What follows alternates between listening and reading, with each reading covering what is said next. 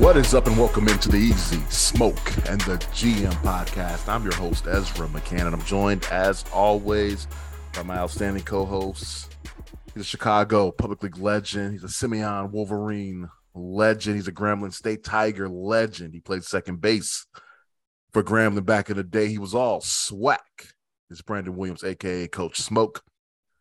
And we've got our NFL draft analyst for NBC Sports Chicago. You can catch his work on NBCSportsChicago.com and the My Teams app. It's Glenn Morgan. Yes. Good morning, fellas. Good morning, man. Early afternoon. Yes. I mean, come on, man. I thought I sent you the email. You didn't get the email with the new update? What you got? Please share. You forgot to add Tennessee Volunteer intramural legend. Oh, okay, what? You got to explain this. That's a new one. I thought you guys were aware of the intramural legendary game I had. No. Where on one bad leg that ended up having to get what Vicodin is it? Like level 2, or it's like a Vicodin 2 or something like that. My ankle got so mangled I had to have like a codeine 2 or Vicodin 2, whatever it was. But on one leg, man, I led a resurgent comeback and as a quarterback and was throwing some dimes out there. So, Yeah.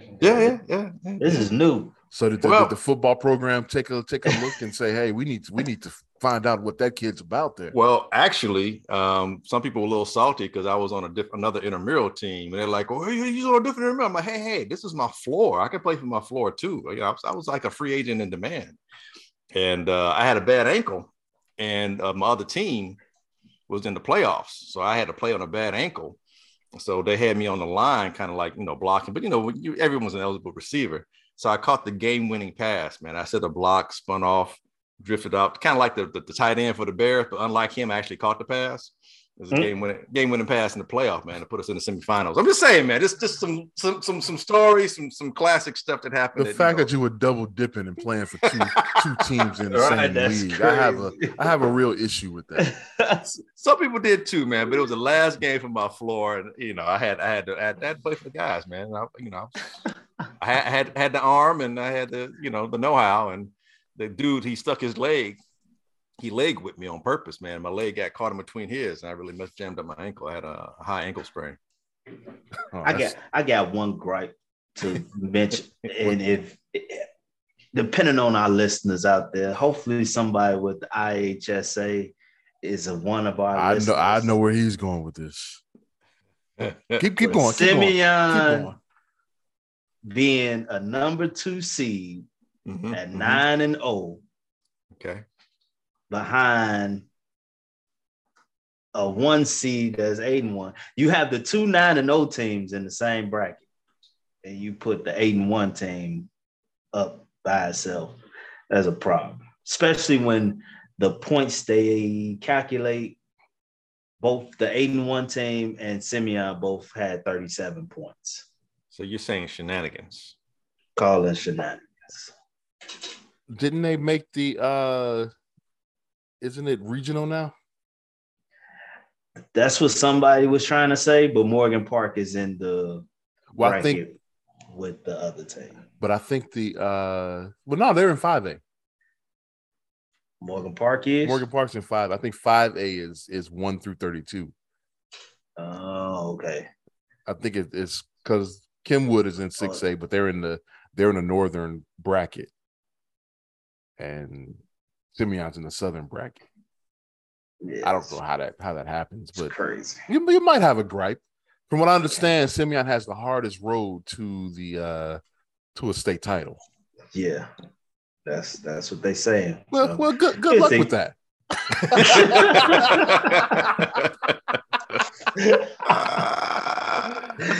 Oh, man, my Kenwood Broncos are playing Perspectives this week in the first round. So yeah, good luck to the Broncos. Okay. Playing Perspectives the Kenwood is the 13th seed. Perspectives is the 4 seed. Got to be kidding me! I don't make the brackets, man. What can I say? I'm sorry. You seem to be benefiting from the brackets, though. I mean, we might. I don't know. Yeah, you got to play the games, man. So I'll be at wherever this game is. I think they haven't announced it yet where the game is going to be Saturday, but I will be there. They need to play that on Saturday behind Kenwood. That's where they should play that at.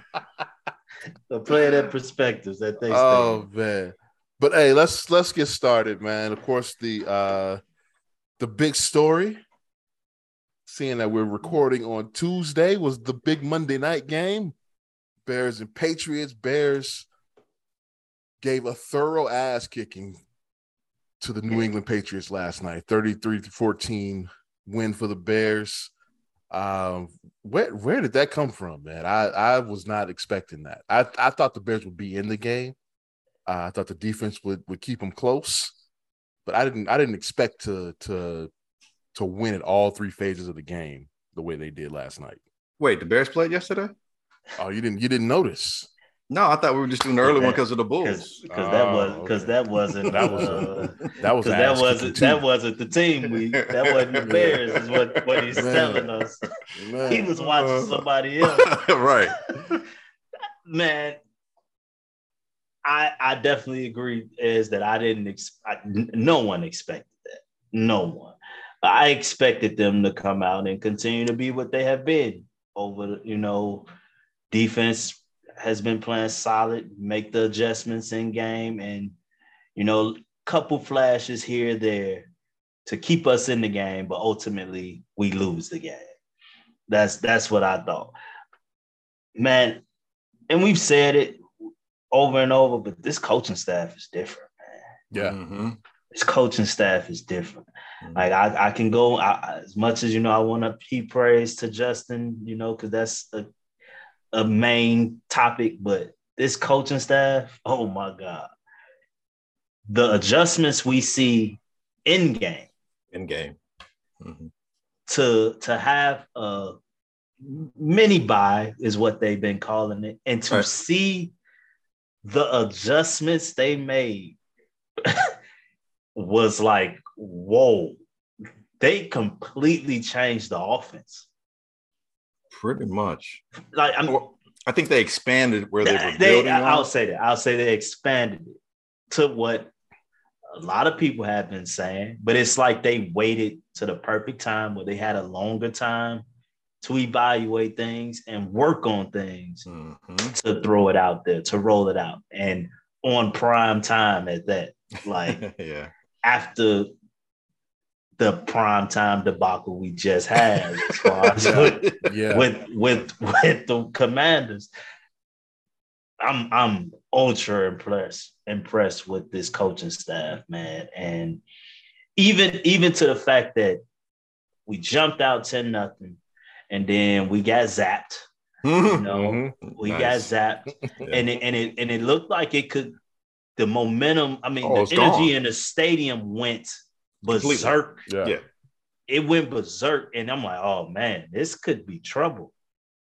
And then we came right back down. They went up 14 and we went right down and got a touchdown. Right. A touchdown. We got a touchdown, not a field goal. We got a touchdown. And it was like, wow, what are we watching here? Because I thought it was about to be like the Kansas City 49ers game where 49ers jumped up 10-0 and then the rout began. Ensued, yeah. And that's where I thought we were headed when that kid came in and went 14 quick. And so I give the coaching staff a lot of credit. To your point, because it's one thing to evaluate. That's one element that coaching staff always has to constantly continue to do. So it's one thing to evaluate and have the time to do so. So which this little mini buy afforded us. Okay, great, gotcha. You made the evaluations. Now what? Then to institute a game plan that you think can be serviceable, if not entirely useful during the course of the game. That's one thing. That's another thing which coaching staff should do. That's what your job is. Game plan the next team. Okay, you got 11 days, 10 days to do that. Great. But for the coaching staff to also get you to execute it. That's the thing, man. Execution has been killing us. Keep in mind, if we're a better executing team, or a team executes the plays a little bit better than what they have been, we're above 500. We're like the Giants. We're that story right next to the Giants. We're probably 4 or 5-2. You know, probably the Green Bay game. Or execution versus the Giants. Right. Or execution versus Green Bay. Minnesota. Horrible execution against Washington. Like those were potentially winnable games. Washington was a game that was given to us. We should have won. Right. So at the worst, we should be 4-3. Mm-hmm. You know what I'm saying? You know, all things being said, because, you know, we're not that team. But point being, they got to – and now that – but on the road against a team that was on a 3-game winning streak, if I remember correctly. And the defense was shutting people out. Defense was shutting down people. It wasn't 34-30. It was – What they beat Detroit 38-0 or something like that. Detroit was averaging 30 points a game. Right. Detroit was averaging 30 points a game. And to be Cleveland, that's a more, as we would say, talented team, or players, at least known players with more of a resume, you know, as far as statistical resume showing that they've been effective in the league. You shutting down Chubb and Hunt and what have you. And we did this on the road, more impressively, as you mentioned, after losing the lead. It's one thing to be up 10-0, but you know, things can happen. Shit turns around. All of a sudden, you're behind, and you gotta overcome not just the momentum, but your own like hesitancy. Like, okay, here we go again. That mentality. But no, you fight past it, and that's a credit to the players, most definitely, because they're out there playing and competing, but also to the coaching staff for staying the course and saying, and hey, look, all right, huddle up. Hey, on the sidelines, boom. This is what we do. This is what we do. Let's do it. This is what we do. On the road, in not the best of weather. It wasn't the monsoon, but Justin, hey, tip, bro. Slippery. Yeah, Justin, get some gloves, bro. When the weather's bad, get some gloves. So you get some tack. Because a couple of times you just fumble the ball. It's just slipping out your hand. Falling out his hand. Yeah. Hitting your kneecap. And it's just like, come on, man. Dude, like, stop helping them. You know, stop helping them. So, yeah, man, on what you both like, the coaching staff has been doing a really good job. And as much as we, and by we, I mean probably Chicagoland, Chicago Bear fans, have been, like, looking at the GM side-eyed, your two first picks came through tremendously. They are playing at a Pro Bowl level. They pretty much are. They're at least first-team all-rookie. It was like football guys said, Brisker, I'm going to put you in a position to get that motherfucker back for kicking you in the nuts.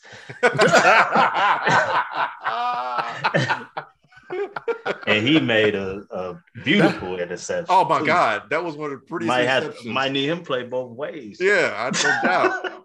She got better hands than, you know, everybody but Mooney on the squad, it looks like. That was tough, man. That was a kick right to the jewels, man. Yeah. Man. Ooh. But hey, way to kick him right back by picking the got ball him right back. Yeah, a couple plays later. This is what impressed me. Look at the stats here. Total plays, Bears 70, Patriots 48. Rushing yards, Bears rushed for 243 yards.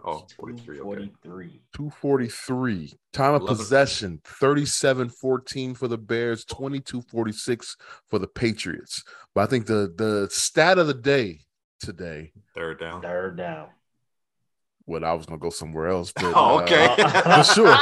Third down, 11 of 18. 11 of 18. Yeah. I sure thought third down was about. They punted twice last night. Oh, okay. Yeah. Like, when's the last time that happened? I don't know. I can't remember top man. They only punted twice. Yeah. Well, speaking of special teams, and kudos to special teams. Both of those were after interceptions, too. Yeah. Yeah. Both of those were after turnovers. Yeah. They didn't score after the turnovers. Yeah. Nice. So imagine if we got two extra possessions that we actually gave them back. Right. I mean, here's the thing about, you know, with the two rookies, it's not like they just had a game now. They've been playing that way. Yeah. So this is just more of a, y'all are really getting it. Y'all are really getting. Now we can really do some stuff. And let's not forget, I forget the brother's name. Is it Justin Jones or the brother on the defensive line who was batting a lot of the passes? For us. I mean, I'm like, dude, that's like veteran level right there, because the young guy's just like, I gotta get to you. He's like, look, can't get to you. So that's coaching. So that's it's little things like that to let you know it's coaching, because a young guy is gonna do what young guys do. I gotta get you. I gotta come after you. That's my thing. And blah blah. Coaching is like, hey, yo, if you can't, this is what you do, because you got the length. Blah blah blah. They throw at a low trajectory, or they don't have much on their pad, or whatever it is. That dude Roquan should say thank you, thank you very much for the gift. Because, and that's coaching, man, because they didn't, the Bears, outside of Roquan's sack, I don't know if the Bears are really sacking these guys. You weren't really getting that kind of, but there was a lot of pressure though. There was pressure coming. Yeah. And first quarter, Quinn was looking good. I think he was getting on when Mac was in the game, and then the change happened. But I can't remember, and Ez might remember the defensive coordinator's name at the time. This was, I want to say, pre-Lovey. He was a black defensive coordinator, and he eventually went to Washington to Greg Blosch. Greg Blosch, thank you. Yeah. He said, "I don't care about no sacks. It's pressure, And everybody was like, "No sack! Get run this fool out of here. You don't want no sack." Because we were so used to the '85 Bears and that 46 defense getting so many sacks. What got lost in the fact was like, well, a lot of the pressure comes with the sacks as well. Pressure. And the pressure forces turnovers. Right. Pressure brush pipes, and forces turnovers. And we saw that last night. We saw the pressure. Mac Jones, it was a punk-ass pass, but Mac Jones, it's because of the pressure. He threw a punk-ass pass, and Brisker, jumped all over it. It was a very catchable pass, And then the pressure caused, the deflection that Roquan got the interception, and the pressure caused the fumble exchange. That's pressure. That's the sacks.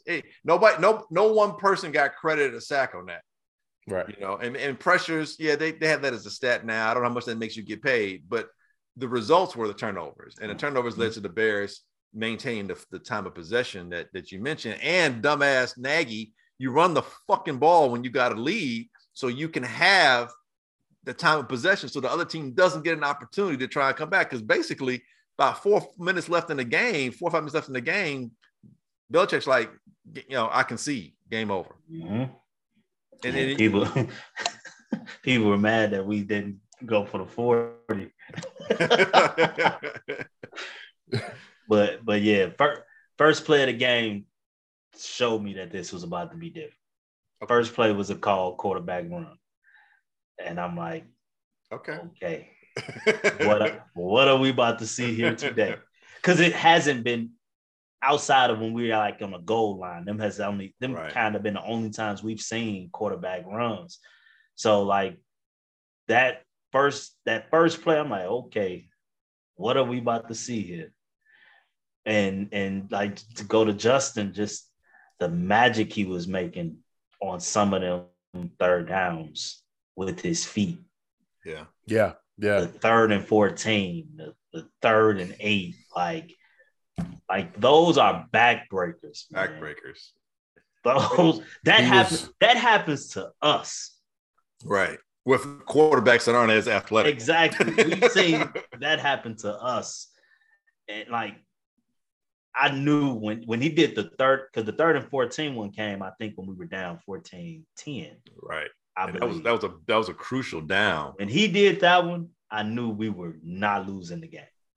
Oh, okay. You knew better than me. Because at that point, I'm like, that just did it for the Patriots. They like, okay, what the hell are we going to do here? At that point, we were able to pretty much do what we wanted to do, especially with the running game. It's weird because I'm wondering, like, did they have a spy on Justin? And if they did, I couldn't tell. They did early. I don't know if they stuck with it though. And it's weird because it reminded me of Lenny Wilkins not doubling Michael Jordan when he got the Cavaliers. Like, no, we're gonna stick with what we do. This is who we are. We're gonna play man. I'm like, the man is getting you killed. And it's like whatever the Patriots did, they weirdly know we're talking about making adjustments in game. The Patriots didn't really adjust to what Justin was doing. They really didn't. And Justin, at one point, right before the half, I'm like, I know that brother's tired. I'm glad he's got that new breathing technique down because he's running his ass off. But they stuck with it. They, being the Bears, stuck with it, and the Patriots stuck with what wasn't working, which was really weird to see that from a Patriots Belichick coach team. And you can watch, and it's funny, man, you know, the national narrative, how they come in with what they expect things to be and how they stay on it. And every now and again, they kept joking about, you get those little side comments, like they didn't know what to expect. Like, okay, hey, we got a game now. Like they were expecting some BS. Yeah. They were expecting Washington and Chicago from the week before, you know what I'm saying? They were expecting like low scoring, unfun, boring. They're like, hey, we got a game here. Or expecting them to run ramshot over. Run over, yeah. Right. And then all of a sudden, now you start seeing, it's like, okay, now it's like you see the director of the game. It's like, okay, oh, let's focus on Eberflus. You kept seeing, now you start seeing these cut shots of Eberflus looking, you know, intense, like, you know, not like a poker face, you know, up here like, oh, he's doing a really masterful job here, and, you know, blah, blah, blah. And then you can see how that narrative shift mid-game. So, you know, hey, kudos to the telecast for recognizing, hey, we need to pivot on this initial story we had. You clearly know what Glenn does for a living.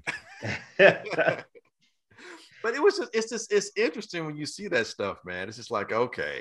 And because when Zappe, or Zapp, how do you say his name, was making those plays, all of a sudden he started cutting to all these signs popped out of nowhere.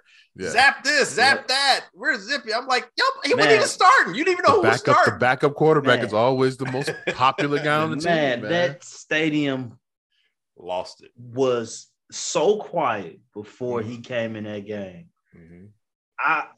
I'm like, golly, I gotta turn the volume down on this TV, man. What is going on here? They were so loud. And then he produced quick. It looked like Jim McMahon coming in against the Vikings, coming off the bench throwing TDs or setting up stuff. I say he looked like he was about to cancel Mac out, and then I thought, I thought the job. I thought he won Mac, the job at that point. The Bears saved Mac job. Well, it's interesting because Lisa Salter comes back after halftime, and she's on the sideline saying, well, I spoke with Coach Belichick, and he said that was part of the game plan all along, that both quarterbacks are going to play. I'm like, that's BS if I've ever heard it. But okay, they both were probably going to play. They talked to him. Yeah, what I'm saying is, the way he did it, you realize it's supposed to go. Right. It was like at some point he tweaked it a little bit sooner, and you realize, because it looked like a benching, because guess what? That's what it was. It was what it was. You sit him right after the interception. Right after interception. But it wasn't just interception, it was the lack of anything. The other two plays, like the offense isn't moving, and you throw an interception. Mm-hmm. I got to get you out. Let's do this a little bit sooner. Only way they got first downs was him running. That was the only way they got first downs. Yeah, and then it was like once Zappe came in, it was like the Bears defense. I'm like, now we're going to be undisciplined. What are we doing now? Like, right. Let Stevenson come out the back wide open, then the guy wide open over there. I'm like, yeah, because that pass to Jacoby was horrible. He had time enough. He had time enough to turn his whole body around backwards, catch the ball, and do a worm move into the end zone, like he, you know, from Electric Boogaloo Part 2, he boogalooed his ass into the end zone. It's like both those passes, even the one Parker was double covered. Yeah. I mean, Johnson was there. That's a good catch. But he has a good catch, but Johnson went at it poorly, and then who was the safety that was right there? Was that Brisker? I think Brisker was right there. Just like stop watching him catch the ball. Man, hit him. Hit him, right? Especially if you're in the air, hit him out of bounds. Hit him out of bounds, right? I'm like, oh my God. And then, you know, going back to the telecast, I get all these shots of Belichick, like, okay, here's a genius again. He made the move at the right time. And, you know, here's Brady Part 2, blah, blah, blah, blah. Maybe he is a genius. He was the one that said the Bears were a solid football team. He did say that shit. Got a really good offensive line. And Fields does a lot. He's hard to stop, and the backs are good. He named just about every player on the team. Okay, so maybe he was up to something. Well, maybe he helped the Bears coaching staff be like, oh, okay. So we are. All right, you know what? Maybe he's right. Maybe we should use our running backs a little more often. I did notice at the end of the game, though, usually when Belichick goes to the middle of the field to give the handshake, it's usually just a quick handshake and out.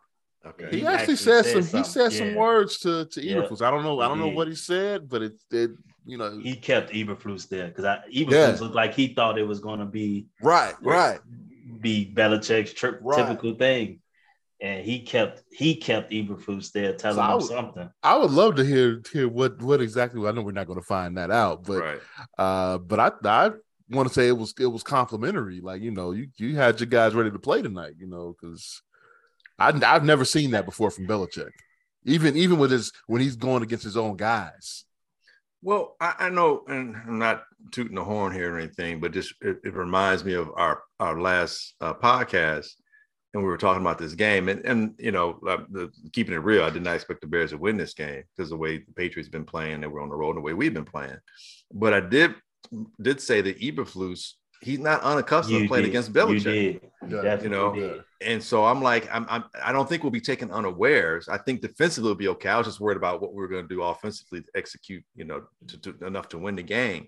So I think all that to say that conversation between Belichick and Eberflus in the middle of the field, there's a little bit of history, not so much between them individually, but in terms of being competitors and having my team against your team, you know. So I don't know how often the Colts played the Patriots in the last 4 or 5 years when Eberflus was a DC there, but I'm sure they did play them, and you know there's something to that there. And so Eberflus, like I say, he's going to have an idea of, at least he'll have his players in position. Whether or not they make the plays, you know, remains to be seen. But last night they did, and the Bears showed a lot of intestinal fortitude as a team. And what Justin was saying, I'm tired of being close. I'm tired of being close. Even the national media, you know, chimed in on that, tired of being close. So like, okay. So I'm seeing little things where Justin throughout the year has shown those leadership, or those like, hey, you know, like, F it, let's do it. Like, you know, let's do it. You know what that I'm tired of being close, give me the feel of. What's that? Why can't I be MVP? Okay, wow. Nice. I like that. Derrick Rose, when he said that. That's what that gave me feel of. But like, yeah, man.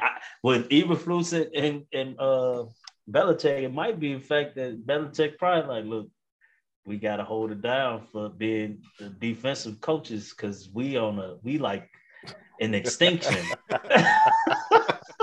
They don't want defensive coaches for these young quarterbacks. Like, we got to keep it going. But yeah, I like your 2020 pick. I like your 2021 pick better than my 2021 pick. That's what he said. Right. Hey, and something to be said about that, man. Justin, it's like he got a hit list. No, yeah, he should. He's beat all everybody except for Zach Wilson. He should, and he's on the docket. He's on the docket this year. He's next. Yeah. Hey, I am tooting the horn a little bit, not a whole bunch, but I got a chance to call in on AM 1000 to talk to Cap and Hoodie yesterday morning. And one of the things I said to them, I was like, look, man, you look at all those quarterbacks that are taking the same year as Justin. They're all struggling. Ain't nobody stepped up and really – I mean, Mac Jones had the better season last year. But he's having what we would have thought last year would have been this year. Right. He actually started playing a little bit worse towards the end of the year, and don't forget that one game where they barely threw the freaking ball and they ran three passes. Yeah, that's that lets you know that you ain't where you need to be. But all these quarterbacks are struggling, and even having success, even like Mac Jones did, or some modicum of success like Lawrence has had from time to time, these guys have way better situations of talent around them on both sides of the ball than Justin has.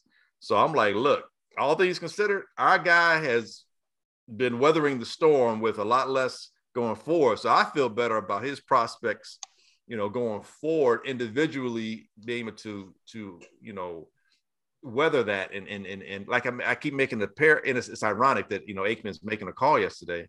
It was Aikman, right? Last night. Yeah, That, and again, last week saying like, dude, what the abuse Justin's taking reminds me very much of what Aikman was going through his rookie season with Dallas Cowboys back in the day. So, and I say that with the hopes that, you know, we get a couple of championships, or we're in a position to be able to play for some championships once things come through. And I feel better about that, not just because of Justin, but like we've time and time again talked about this coaching staff making the adjustments. Now, nobody is going to be gone off this coaching staff onto a different team next year. Our DC is still going to be our DC, and our OC is still going to be our OC. So the next couple of years, with some talent, you know, with the money influx coming in from the rise in the cap and some free agency and some draft capital, look, man, we got a chance. And you look at the quarterback situation in our division going forward. Cousins is towards the tail end of his career. Rodgers has got one foot out the door and one foot with some other door. And, you know, basically the Lions are going to be drafting, you know, they're hopefully for them, their franchise quarterback, they'll be drafting him next year. So we got Detroit, a bit of a Detroit. Right. Well, and Detroit's going to Detroit. But Lions going to line. But be careful. But be careful whether or not it's the same coaching staff or not. There are a lot of good players, young players in place, so that if this coaching staff stays the same, it could mirror to some degree what the Bengals did, where you've got some things in place, you get the quarterback, but everybody else is kind of like growing into their roles, and the quarterback has a little bit of help growing into his, so he can exponentially elevate his growth maturation a little bit sooner. So, but that's I'm putting the cart before the horse, and that's down the line. But I'm all that to say that I like where we're headed to some degree. I'm not getting all excited and saying, oh, we're going to win 9 games or anything like that. What I'm saying is, and we've talked about it from the beginning of the season, before the season began up to now, what we want to see is this team grow. We've talked about Justin a lot growing, but we still need to see the team grow. The offensive line needs to grow. The draft picks we got in the secondary need to grow. You know, we need to figure out who's going to stay, who needs to leave. The coaching staff needs to learn how to evaluate, adjust, and move forward. All these things are happening incrementally, and it's a slow grind. It's going to be a slow grind of a season. And there are going to be games that we win that we don't expect to win. San Francisco won last night. And there are going to be games that we lose we don't expect to lose. Wow. Washington. So what I'm saying is, the pluses and minuses are going to kind of balance themselves out to some degree, but along that line, we want to see incremental growth. We don't want to see a up here and then a dip down and all that bullshit crap we saw with the Nagy thing, where it was really high and then the low was like, you know, below surface. You know what? Like, now that you mentioned that, where you said like beat teams we didn't think we should have and lost to teams we think we should have beat. But I think if everyone was to, at the beginning of the season, put the schedule in front of them, after 7 games, everyone would have had the Bears 3. At best, 3 and 4. Yes, at best 3. I agree. At best 3 and 4. Right? I'm sure a lot of people would have had us beating the Texans. We beat them. And when we say at best, reasonable people, not meatheads. Right. A lot of people would have had us beating the Texans. A lot of people would have probably had us beating the Giants. Right. And a lot of people would have had us beating Washington. Exactly. No one would have had us beating San Francisco, Green Bay, Minnesota. Right. You know, like, so after 7 games, we're pretty much we thought we would be, but with two good wins and one really bad loss. Yeah. One very bad loss. Yeah. Like, it's crazy. Mentioned the O-line, they made some changes on the O-line. Well, Lucas Patrick got hurt early. Yeah. So they moved Patrick to center, which actually I think sparked something in the, you know, early goings. That's why I wanted to touch on it. And like, I thought it did. Yeah, he got hurt. They brought Mustapher back in. It's a video. Well, who's the guard, the left guard, who's in for Whitehair now? What is his name? 79. Great question. Don't know. I have to look that up. I got it for you. It is Schofield, Michael Schofield. Oh, okay. The left side of that line looked good last night. They attacked them more on the left side. You're right. Yeah, you're right. Yeah. Did y'all in the first half, third possession when Fields got sacked? Did y'all see Mustapher It's a video that I will send to y'all. Oh my God. What happened? He was blocking no one. Oh, he was literally running around. That's sad for you. Trying to find somebody to block. Like running this, man, it's hilarious. Oh man. I want to say it was his first drive. It was his first time in the game.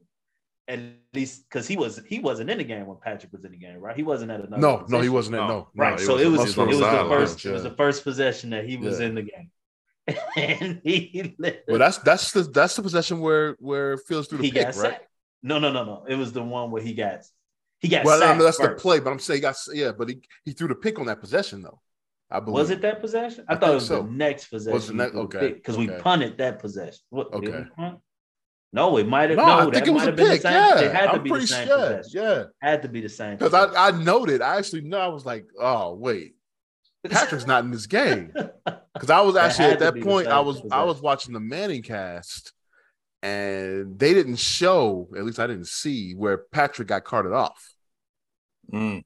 So I didn't know Patrick was out of the game, and then I saw 60s. I was like, oh wait, that's why. But they put it together, and then the fullback, Kari Blasingame. First game active, wasn't it? No, he's played. Oh, okay, first game active. He laid some blocks last night. Well, I know they said especially on the goal line. Harry and the fullback was active this week, so I thought maybe. No, he had played before. Okay, but he laid some wood last night, man. Especially on the touchdown, you see the Montgomery touchdown. Yeah, he was the lead and had that seal block. And Montgomery had been in the end zone for a couple minutes it seemed, and last game was still taking that dude through the ground, man. So yeah, shout out to the fullback. We don't give props to the fullbacks all the time, man. It's a endangered species in the NFL. Hey. Gotta have a fullback, man. I'm a big believer in the fullback. Dude, I'm with you, man. Even if my fullback is a converted tight end H back, dude, I'm with you. Because the H backs, they don't know how to, get low and get the butts down and drive. All depends. If you got a good one, you got a good one. But my point, I'm with you. Somebody who can lead block. Yeah. Bears going to Dallas this week. I'll enjoy this win. That defense is serious, man. Yeah. Dallas defense. Mr. Micah Parsons, a la this generation's Lawrence Taylor, is serious. Yeah. I hold deep. What's his name? The linebacker, Van Der Esch. They do a super athlete, super athletic. Yeah. It's like a really poor man's version of Urlacher. Yeah. But he's long, fast, and as long as he stays healthy, he's a problem. They got some players over there on that side of the ball. So yeah, it's just that should be an interesting one. That's gonna be a test. It's really gonna be interesting because it's like. This schedule seems a lot like last year where it was up and down. And it was like you expect you have a good up like we have with Minnesota and you expect to go up more versus Washington. That didn't happen. Right. We went down. And you definitely thought we was going to stay down versus New England. We went up. So I don't know what to expect. I'm going to go with what we've been seeing, and Dallas defense is going to be dominant. Hopefully we can just continue to be it. Maybe they play up to their competition, man. They is that what you're thinking? Think about this. No, because think about this now. They beat San Francisco, right? It was everybody would say it's a pretty good team, right? I better showing. Yeah, Green Bay was the better teams, but they showed up against Minnesota, right? They show up against New England. Now, obviously, they didn't beat Minnesota, but they were in that. I mean, it was a game. So maybe they can Texans, even though we won. Even they won, yeah, that's it. They played down too. Washington. Everybody would say it's a bad football team. They lost that game. Excuse me. So it's gonna be interesting. I mean, open as a 10-point dog. Maybe they show up for Dallas. Is it 10? That's what I believe they said it's supposed to open up as. Wow. Okay. I would take those points. I have to see if it would drop. Remember when we said they had 10 days to play this team? We have less amount of days. Less than that to play against. Yeah, you're right. Yeah. And, right. And if we're catching them, and it's Dak Prescott's first game back, maybe our defense can do enough to do some things to force some turnovers to keep this game close. But we're going to need help from Dallas, or our defense is going to have to help Dallas help us, because their defense, man. I mean, it's crazy because we did what we did last night against the Patriots, but now Dallas has some film work to look at, now they get a chance to prepare for Justin running on purpose. And here's the thing. I don't know if you guys watched it or not. This is going back. I'm pulling, shit out the air kind of thing, but it was a meet the rookies kind of thing when Justin was a rookie. Now, Justin and Micah from the same class, and it was featuring Kyle Pitts, Micah Parsons, Justin Fields, and the cornerback from the Carolina Panthers, Horn. Yeah, JC Horn, right.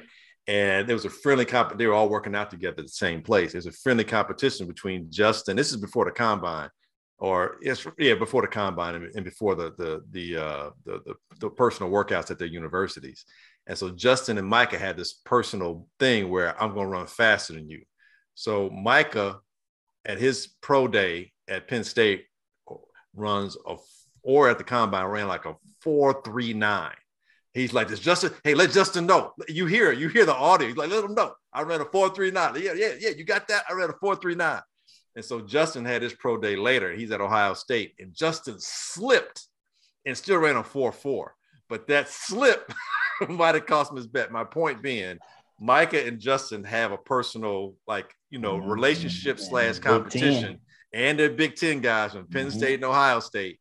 And if there's anybody that's going to track Justin down to keep Justin from running the 30, 40 yards or 15-yard scampers, it's going to be Micah Parsons. So I don't expect Justin to have 80 yards rushing like he did last night. Long story to say, Micah's going to be in Justin's shirt. Then you can believe that.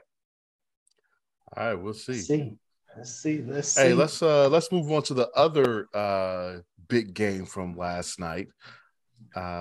Ironically, it was another Chicago versus Boston.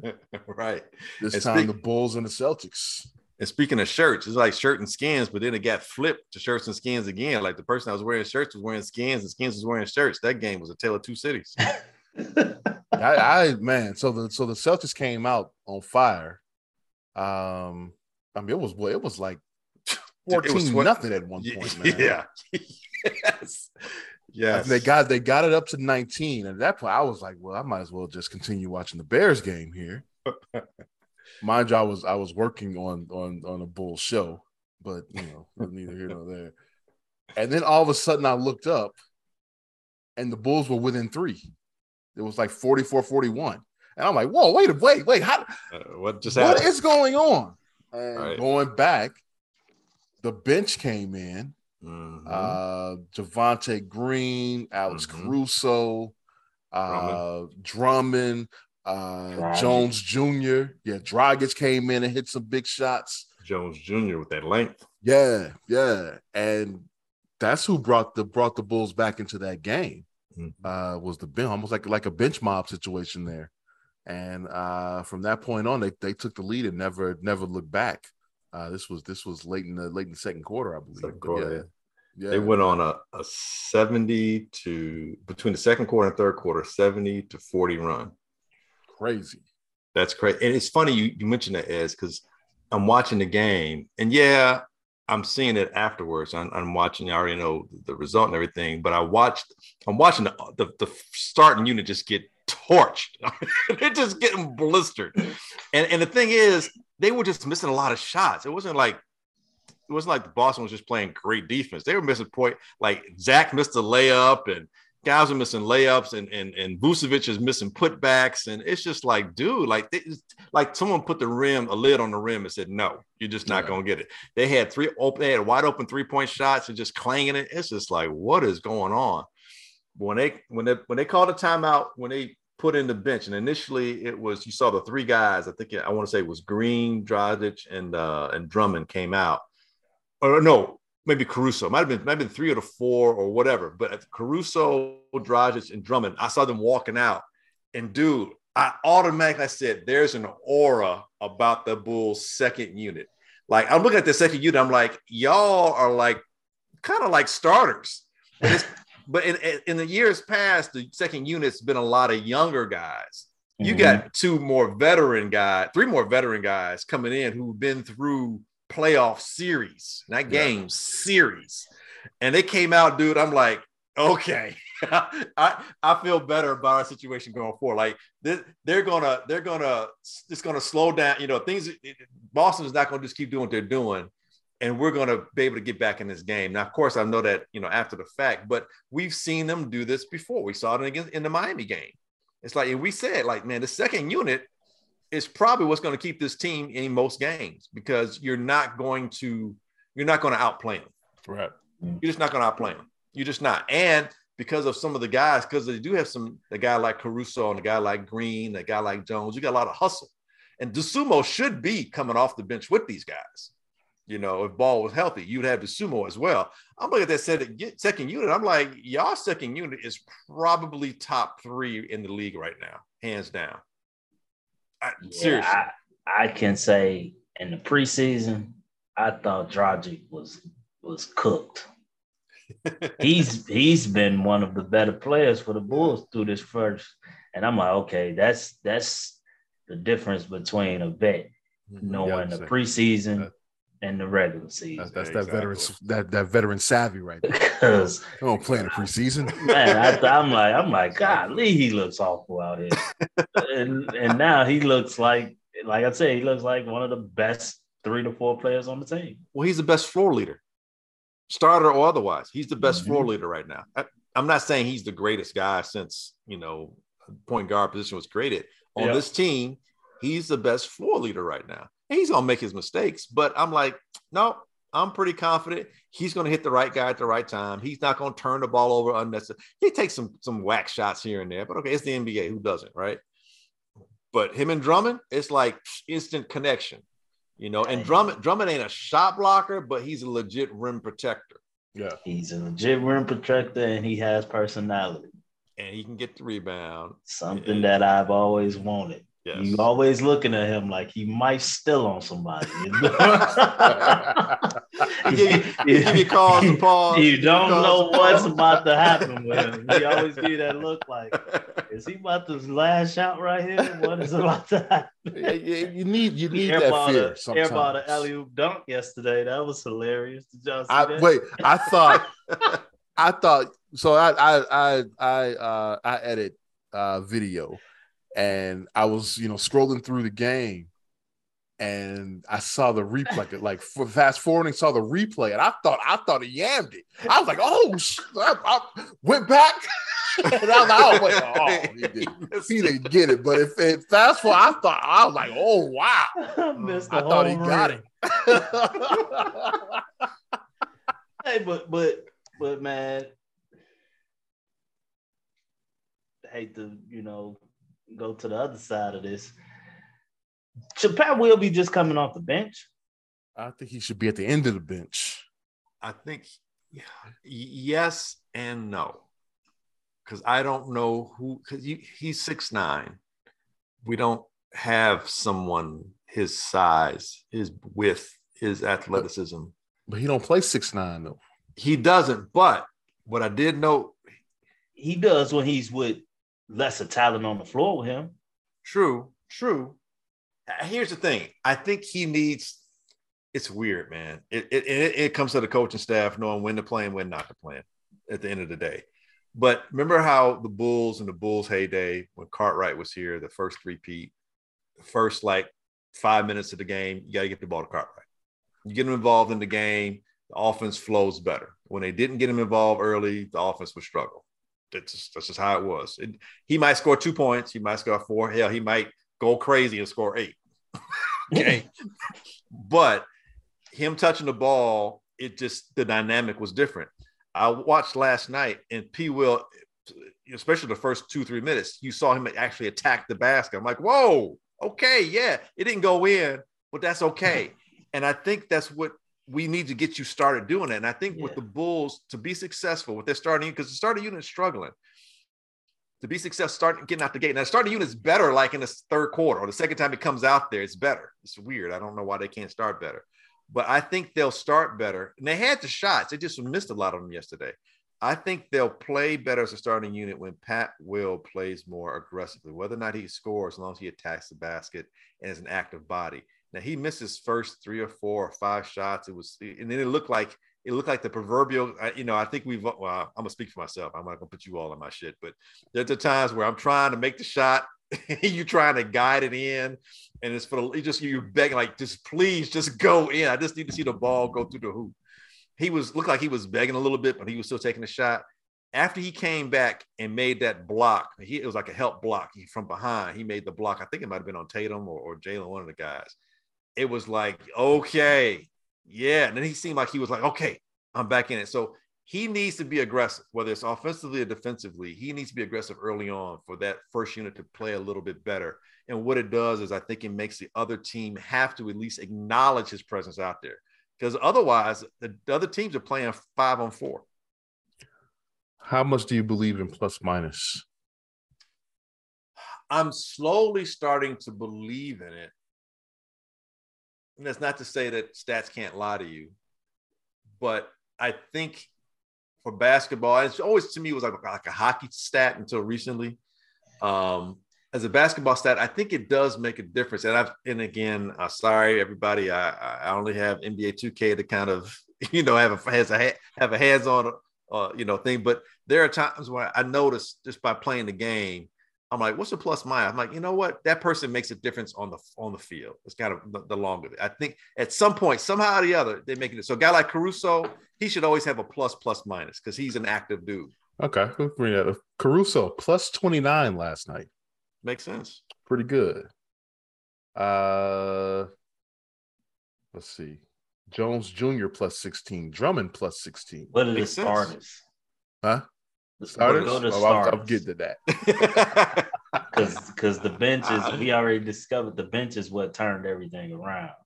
Ayo, 4 for 4 from 3 plus 2. Zach LaVine plus 4. Vooch plus 1. DeRozan plus 1. Pat Williams minus 9. He was the only Bull with a minus. Yeah, makes sense. In the plus minus. But you know what? It was plus minus 9, or sorry, it was a minus 9 yesterday. I venture if you go back, it's been worse minus. It was a minus 23 against Cleveland. That's what I'm saying. So actually, well, I would venture to say everybody. I haven't looked at it, but I would venture to say everybody in that game was minus. No, but the point, if we can stay on P. Will, is that like that number line when we were a kid and we learned arithmetic back in third grade. You go to the number line, it's a negative. It's still a plus, even though it's still negative. You know, it's like his minus 23. You know, his minus 9 is more positive than his minus 23 was. You know, he's moving up that number line in a positive direction. So build on that. So hey, maybe tomorrow or next game, whatever the next game is, maybe it's -1 or it's 0. You know, you in Chicago, get out of the negatives. Get a little warmer when it's, you know, get to 10. You know, get to a plus. If he can play at a plus 4 or 5 for the month of November, that's a win for us. He was the only Bulls that wasn't in the negative against Cleveland. Oh, he wasn't in the negative. So when he had a minus 23 one game. He was at a 0. He had a 0. Yeah, but what was his time on the court? Did he play a lot? He played 16 minutes. See, he in the past he's been averaging like 26 minutes with like 2 points or 3 points and nothing. So that's what I'm saying, that the coaching staff's got to know, and it's figuring out, and it's unfortunate. You got to put so much energy towards a athletically talented player or person like himself. But if you got to hold his hand while you still got him, hold his hand to your benefit. you limit his, so he starts, but doesn't mean he gets a bulk of the time. You know, and then get the second unit in there, get the flow going. When you got a positive flow, stick him in so he doesn't hurt you if he goes negative, but he can still kind of ride some of that wave of whatever the offense or the defense is doing, the team is doing while they're out there, and then bring him out. You know, he's not going to be there in the last 5 minutes of the game, not unless he's just playing. You know, not until he proves himself. Well, Glenn, this is your guy, man. You were the one that pushed P. Will on us. Yeah. In the draft, yeah. So I'm putting this on you, no doubt, and I take full responsibility. And you know, keep in mind, his rookie year. You got LeBron James saying stuff like, "Hey, this dude has got some talent." You got, you know, even Kawhi like, "Hey," and we were talking about it. He was drawing the hardest assignment. Yeah. You know, and he was quote unquote holding his own. You know, he was showing it. Not holding, he was showing. You know, again, last night he got beat a couple of times backdoor, which was bad. It's like, dude, you know, it's like, you know, ball, man, you know, he was going man himself ball. He was just, he had it all backwards. And Tatum, again, Tatum torching you is not like it's, you know, an embarrassing thing. The guy's the MVP candidate. So, but it looked bad because his back was turned on a couple of plays and he was just getting beat, where it's just like, dude, if nothing else, you should defensively be like Caruso. If I can't do nothing else defensively, I'm going to excel.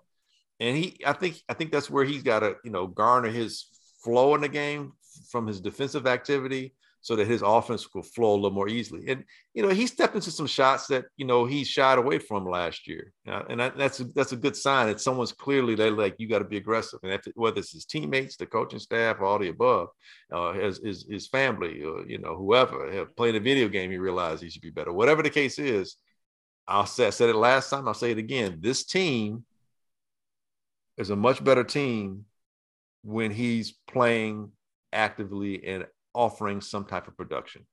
It really kind of doesn't completely hinge on him, but that starting unit, it kind of he's a factor. Whether he's conscious or cognizant of it or not, he's a factor. For good or ill, he's a factor. All right, well, rest of the week, we got Indiana, San Antonio, and the Philadelphia 76ers come to play. 3-0, baby, 3-0. We got this. Winnable game. 3-0. 3-0. You know our recent history with Philly. I don't know. Hey, let Embiid score his 60 points. Just keep everybody else at 40. All right. So we can win 105 to 100. All right. He's going to get his, and we ain't got nobody to stop him. That's a given, unless he takes the night off for load management. Mm-hmm. Hint, hint, take the night off for load management, please. Hey, for time's sake, let's move on to picks here. And it was a decent week for all of us. We all went 2-1 this past week.